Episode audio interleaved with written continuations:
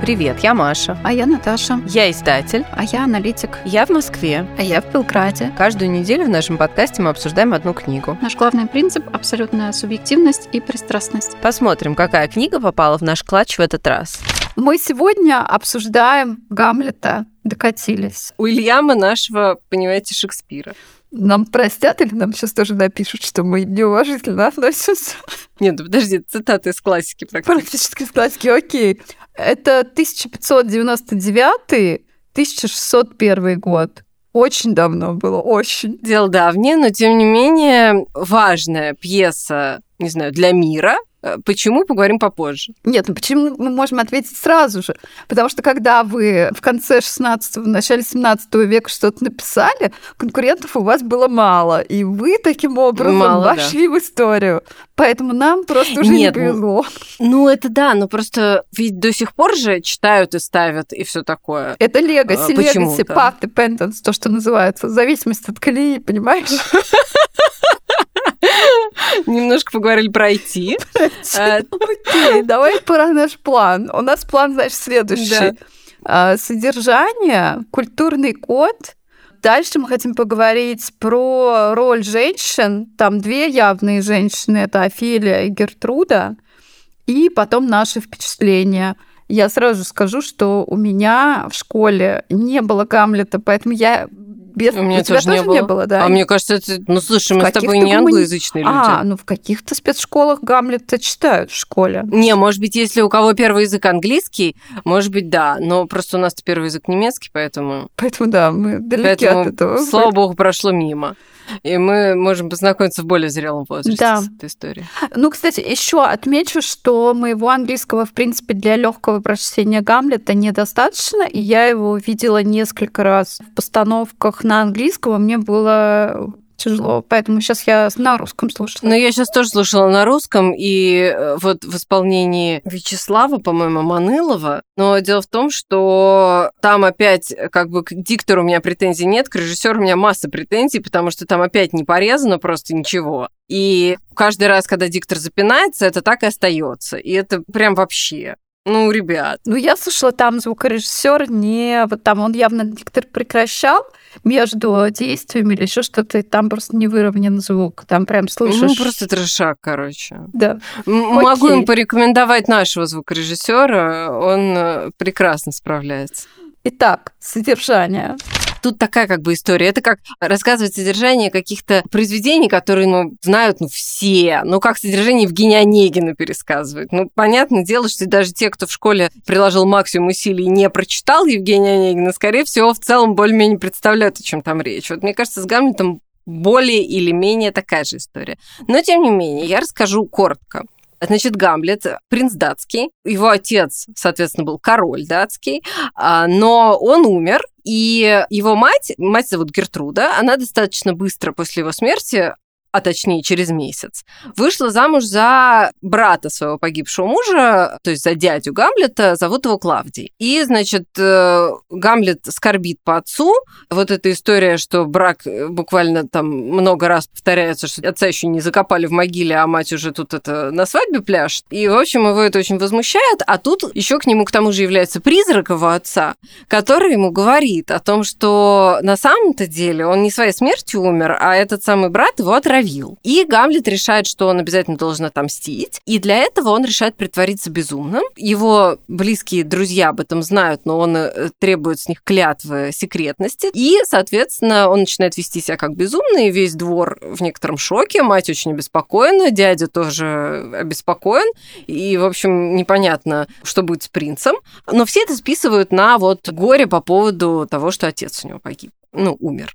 И он, значит, решает такую провернуть штуку, что он э, приглашает актеров, э, которые должны разыграть э, при дворе драму, но он подговаривает этих актеров разыграть сцену, которая абсолютно повторяет гибель его отца, что вот типа Цезарь или там какой-то римский император там погибает, потому что его брат травит его, налив ему яд в ухо. Ну точно как вот призрак ему рассказал отца, что и вот именно так его и убили. Дядя приходит в шок, увидев эту сцену, покидает демонстративно спектакль, и, ну, и он понимает, что племянник, собственно говоря, в курсе курсе, потому что действительно он, как бы призрак был настоящим, вот, и рассказал правдивую историю. Гамлет, э, его вызывает к себе мать, которая хочет с ним как-то примириться, и, э, видимо, она эту историю не знает, и она думает, что это просто выходки безумца и так далее. Но он обрушивает на нее просто град упреков. И э, случайно так получается, что в ее покоях в это время находится еще один придворный, а Гамлет думает, что это король там прячется. И за портьерой он не видит, кто это, и убивает его. И, соответственно, чем заканчивается эта история? Тем, что он уезжает типа в ссылку в Англию, причем дядя очень предусмотрительно отправляет с ним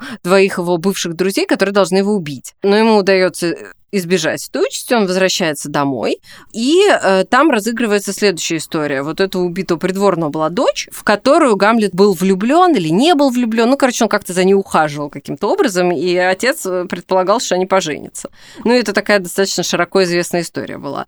Но вот эта девушка тоже трагическим образом погибает, и Гамлет возвращается домой как раз к ее похоронам. И у него происходит ссора с ее братом, который его, соответственно, обвиняет в гибели, потому что, скорее всего, девушка покончила с собой, то есть там непонятно, она упала в реку и утонула, может быть, она покончила с собой, может быть, она не покончила с собой, ну, короче, какая-то такая странная история. И, короче, между ними, значит, возникает ссора, они, ну, они договариваются о поединке, причем этот поединок должен быть, ну, такой, типа, тренировочный, скажем так. Там какие-то делают ставки, кто там кого сколько раз ранит, там, и так, ну, не ранит, а вот как на рапирах они дерутся. То есть за день, да, уколят. Но брат этой барышни, поскольку он действительно обвиняет Гамлета в смерти своей сестры и хочет отомстить, он э, свою рапиру обмазывает ядом. Ну, еще подожди, отца, его подговаривает Клавдий. Да, его Клавдий подговаривает, да-да-да. Да. Они, значит, решают намазать э, вот эту рапиру ядом. Вот этот молодой человек, Лаэрт с Гамлетом, вступают э, вот в этот поединок. Э, Лаэрт его действительно легко ранит этой вот ядовитой рапирой. А я так понимаю, что Клавдий, чтобы типа уж верняк был, он еще отравленное вино хочет дать Гамлету и ставит кубок на стол. И вот из этого кубка случайно выпивает не Гамлет, а Гертруда, королева. Соответственно, Гамлет умирает отравленной рапирой, а они во время поединка почему-то меняются рапирами с Лаэртом. Непонятно почему, но меняются.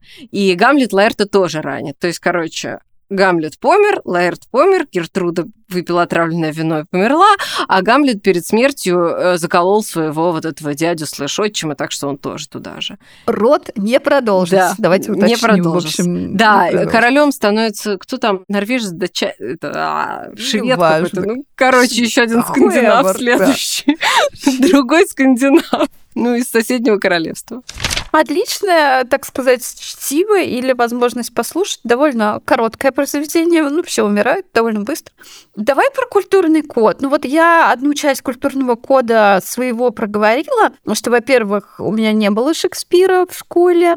Я Шекспира именно читать в книжке, открыть книжку и читать Шекспира не читала никогда. Я либо смотрела его на сцене, либо вот сейчас слушала в аудиоверсии. Мне кажется, очень сомнительно читать пьесы. Тут я, у меня нет особого мнения. Я читала э, когда-то давно, сейчас, да, тоже переслушивала.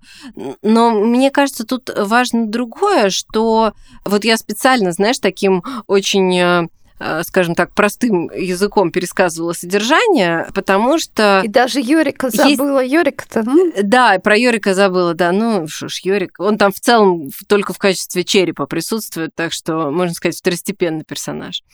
Я что хочу сказать. На самом деле, для англоговорящих людей, вот, да, то, что мы назвали культурный код, для англоговорящих людей это такое же значимое произведение, как для нас там Пушкин, потому что его проходят в школах, все читают Гамлета, все понимают, что это такое, и все такое прочее. У нас э, также есть, э, безусловно, гениальные великие люди, которые перевели это все в стихах, э, все эти трагедии 17 да, начала 17 века. И это, конечно, ну, великий и, безусловно, гениальный труд, но при этом не могу сказать, что вот Гамлет является для русскоговорящих людей каким-то особо значимым произведением вот именно в культурном коде. Ну да, это, конечно, круто, Ну, я, может, за себя, правда, только говорю. Фразочка «быть или не быть» все таки у нас вошла. Да, безусловно, не пей вина Гертруда, есть множество на свете друг Горацо и прочие цитаты, которые, конечно, да, безусловно, все помнят и как бы знают, и это все понятно. Но все равно это же не то же самое, что Евгений Онегин. А как бы для англоговорящих людей, да, это то же самое, что Евгений... Вернее, для них нет Евгения Онегина, для них есть Гамлет.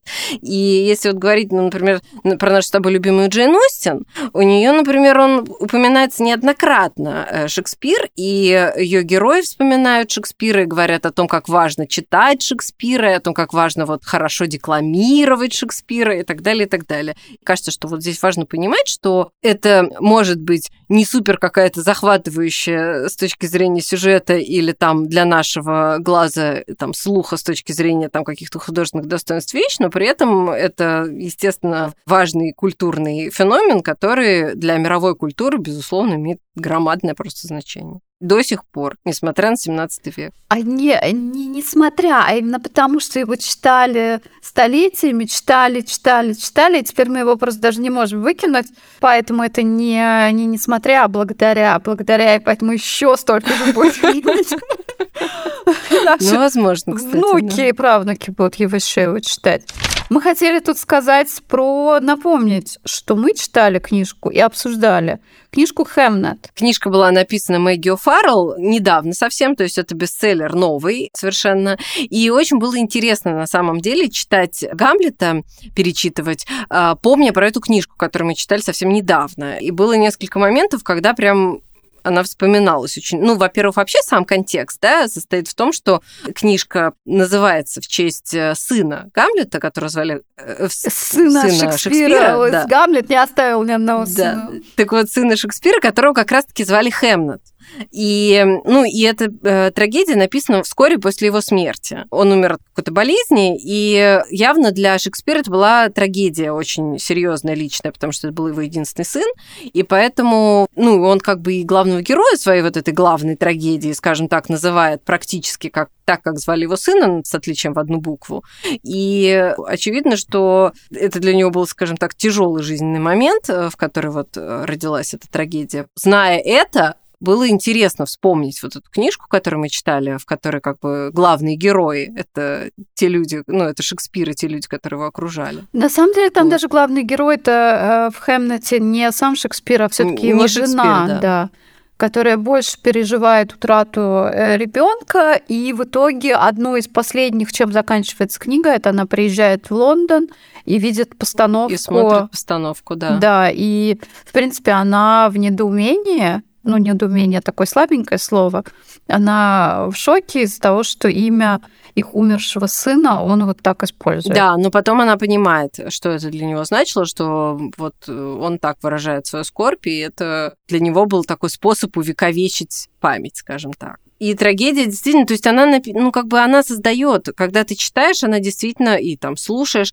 она создает ощущение, ну, как бы обстановка трагичная с самого начала. Начиная с того, что вот первая сцена, там появляется погибший вот этот король в виде призрака, и, и в общем, уже настраивает на то, что это явно не будет жизнерадостное произведение. Ну и в целом оно действительно очень мрачная, ну, по настроению. Ну, давай о впечатлении поговорим потом, потому что я что-то как-то вот уже не совсем прониклась мрачностью в этот раз. А еще, подожди, забавную вещь скажу про Хэмнета, там смешно, раз уж мы вспомнили Йорика. Там, значит, есть такая сцена, когда Гамлет общается с могильщиками на кладбище. Вот тогда он как раз ему, значит, попадает в руки череп Йорика, хотя тут, когда я перечитывала, я такая думаю, интересно, а как они определили, что это Йорик? Ну, как бы, возможно, они его отложили, знали, помнили, чтили. Ну, в общем, у него происходит такое вот общение с могильщиками, которые роют могилу. Это могила для Офелии, он правда, об этом не знает на тот момент. И вот он, значит, с ними разговаривает, и они ему говорят, что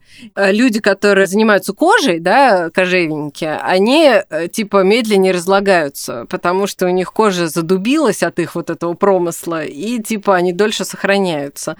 Вот. И я сразу тоже вспомнила Хэмнета, потому что у Шекспира отец как раз-таки был кожевенником и делал перчатки. И, собственно говоря, он полагал, что его сын пойдет по его стопам, и вот, э, ну, там в книге описано, что как раз когда он уезжает в Лондон, то он, собственно говоря, ей туда не пьесу писать, а открывать э, Перчаточки филиал, продавать, сказать, да. да, компании своего отца. То есть это он, так сказать, не понаслышке знал эту историю. Так что не забудьте прочитать э, Хэмлета, ну, можете нас послушать. Да, вот это... Мы намекаем. Можете нас послушать, но эту книгу мы однозначно рекомендуем. Она да, она очень хорошая. хорошая. Теперь э, несколько слов все-таки о женских персонажах. Офелия и Гертруда обе умирают. Одна молода, вторая, мне кажется, тоже молода по современным меркам. Конечно, скорее всего, и не больше 36, 30. скорее всего. Я думаю, что ей даже меньше.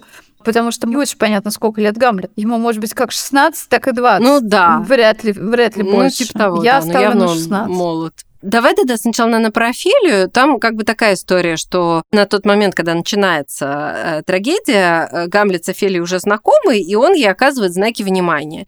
И ее и отец, и брат, и Полоний и Лаэрт предостерегают против Гамлета и говорят, что не надо доверять вниманию принца потому что он над собой не властен. Ну, подожди, они не прямо говорят, фактически не надо с ним спать. Ну, так это завуалировано. Нет, они ему говорят не доверять вниманию, потому что он над собой не властен. Ну, а, соответственно, да, переводя на современный язык, это значит, что он может тебя по матрости бросить, потому что ему нужен династический брак а ты, скорее всего, для этой роли не подходишь. Поэтому, типа, будь осторожна. Как мы понимаем, в те времена утрата невинности – это гибель. Поэтому они беспокоятся за нее, переживают и говорят, чтобы она, в общем, голову себе не забивала. И, судя по всему, она себя ведет довольно благоразумно, потому что она, когда отец от нее это требует, она прекращает переписку, она рассказывает ему, как Гамлет там к ней врывается там в ее покое в какой-то момент, изображая безумца, она тут же бежит и рассказывает об этом папочке, то есть она ничего не скрывает. И там есть еще такая сцена неоднозначная, когда вот происходит этот спектакль, э, Гамлет приходит и кладет голову ей на колени. И при этом разражается довольно настырным диалогом, в котором он э, несколько раз повторяет ей, что ей нужно уходить в монастырь. Да, кстати, это довольно... И монастырь фактически проклинает всех женщин, ну, в общем, не очень там. Ну да, но она реагирует на это, ну, как бы, на мой взгляд, достаточно достойно и спокойно. То есть она хорошо, мой принц. Как скажете, мой принц. Думаю, схожу в монастырь. Нет, нет, но она не, не соглашается, но она как-то пытается его не провоцировать, я так понимаю. И на самом деле, что э, сводит ее с ума и из-за чего происходит ее вот эта трагическая гибель, это все-таки не то, что э, Гамлет там каким-то образом не оправдал ее ожидания, а то, что погиб ее отец. Ты думаешь, что это не несчастный случай? А взять и утопиться это какая-то ну, вот нерадостная смерть. Там непонятно. Там написано, что она сошла с ума да, что она ходит, поет какие-то песни, э, надевает на себя какие-то цветочные гирлянды, и в какой-то момент она пытается вот эту цветочную гирлянду, которая на ней надета, перекинуть через ветку э, дерева и падает в воду. То есть вполне возможно, что она не собиралась умирать, и, и это не самоубийство. Хотя, когда ее хоронят, то священники, э, ну, как бы высказывают такое недовольство, говорят, что типа вообще-то тут это мы ее хороним, потому что нам король приказал, но в целом-то как бы кажется там было самоубийство, и поэтому по христианским обычаям ее хранить как-то не положено.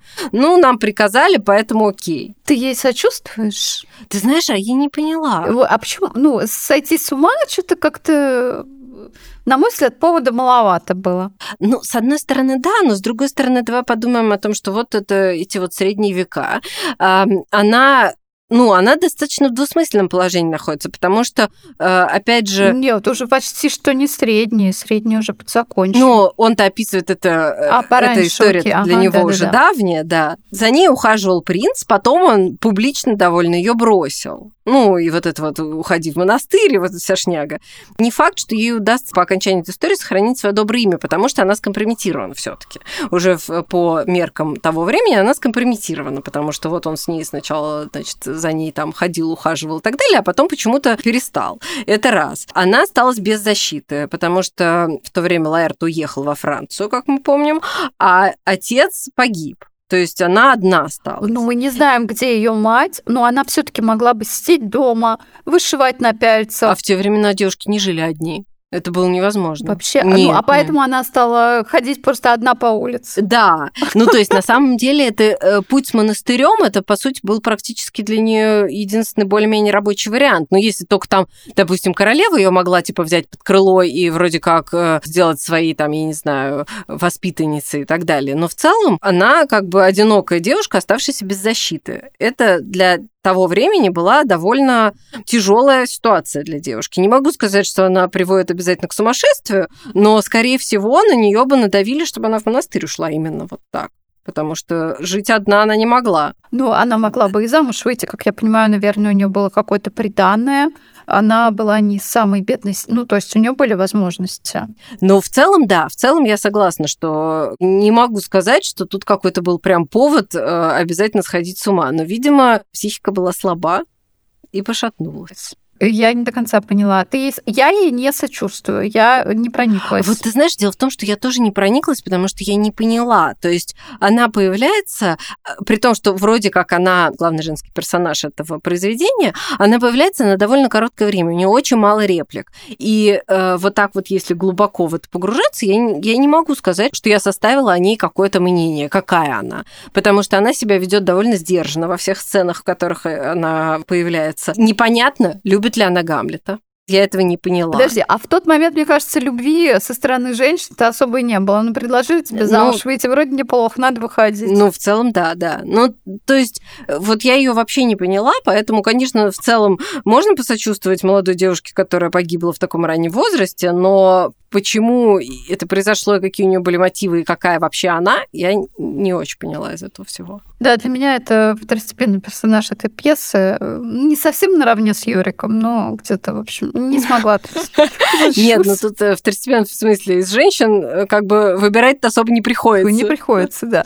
Давай про Гертруду. Мне кажется, что Гертруда могла быть очень молодой женщиной. Да. 31, 32 и укорять ее в том, что она вышла замуж, пыталась сохранить свое социальное положение, потому что иначе я, как понимаю, ей, возможно, тоже пришлось в монастырь уходить-то. Конечно. Королева в те времена особо не правили. И э, я так понимаю, что она была жена короля, а не то, чтобы она была какая-то там наследная принцесса. И получается, что, скорее всего, ей нужно было бы уступить трон своему сыну и э, как-то, ну, стать, не знаю, там, вдовствующей королевой. Но я имею в виду, что да, возможно, Гамлета возмущает очень сильно, что это был поспешный очень брак, и действительно месяц это, конечно, правда мало.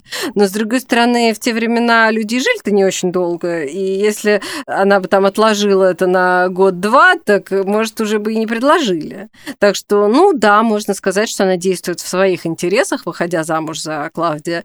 Ну, можно ли ее в этом особо уж сильно упрекать, учитывая те времена? Мне кажется, что вообще нельзя. Потому что Гамлет... У нее не было иначе никаких гарантий как она бы жила дальше. Конечно. Ну, а Гамлет же, когда на нее обрушивает вот этот вот поток критики, он прежде всего говорит ей, чтобы она не спала с Клавдией, потому не делила ложе а Потому что боится других наследников. Я поэтому считаю, что она была молода. Возможно. Ну, возможно, да, но почему-то его вот, значит, вот эта сторона, то есть, ну, вообще как бы да, я понимаю, что в те времена мужчины были главнее, это все понятно, но вот как бы сама идея того, что он прям реально очень жесткую э, устраивает ей выволочку, можно сказать, и э, прежде всего упрекает ее в сладострастии и пороке, ну, как бы я сильно надеюсь э, ради всех нас, что мои сыновья не будут со мной в таком тоне общаться никогда. Нет, да, это как-то очень странно. Я это трактовала исключительно как страх,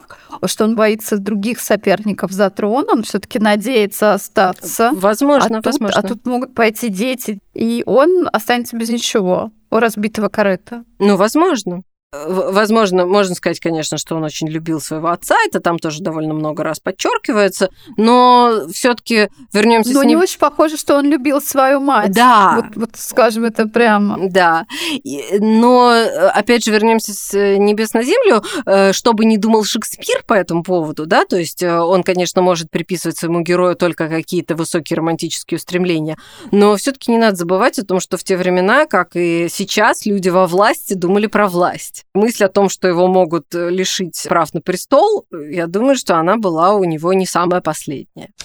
Давай про впечатление. Я Гертруде, вот в отличие от Офелии, э, реально посочувствовала, потому что мне кажется, что она действовала в своих интересах, преследовала их, была хитрой, а вот так вот глупо отравиться ядом, предназначенным для другого. Да, кстати, они могли... Не, ну сын, конечно, жалко, но в целом-то все эти мужики тут померли, а она бы одна осталась такая. Тоже бы нашла иного. И вот тут-то она бы ему показала, что такое королева. История не о том. На самом деле, просто тут надо сказать, что мы с тобой сейчас вот немножко рассматриваем эту историю с точки зрения реальных фактов, да, э, судим. Э, вот что такое монархия, что такое престол наследия, что такое вот, ну, вот это, да.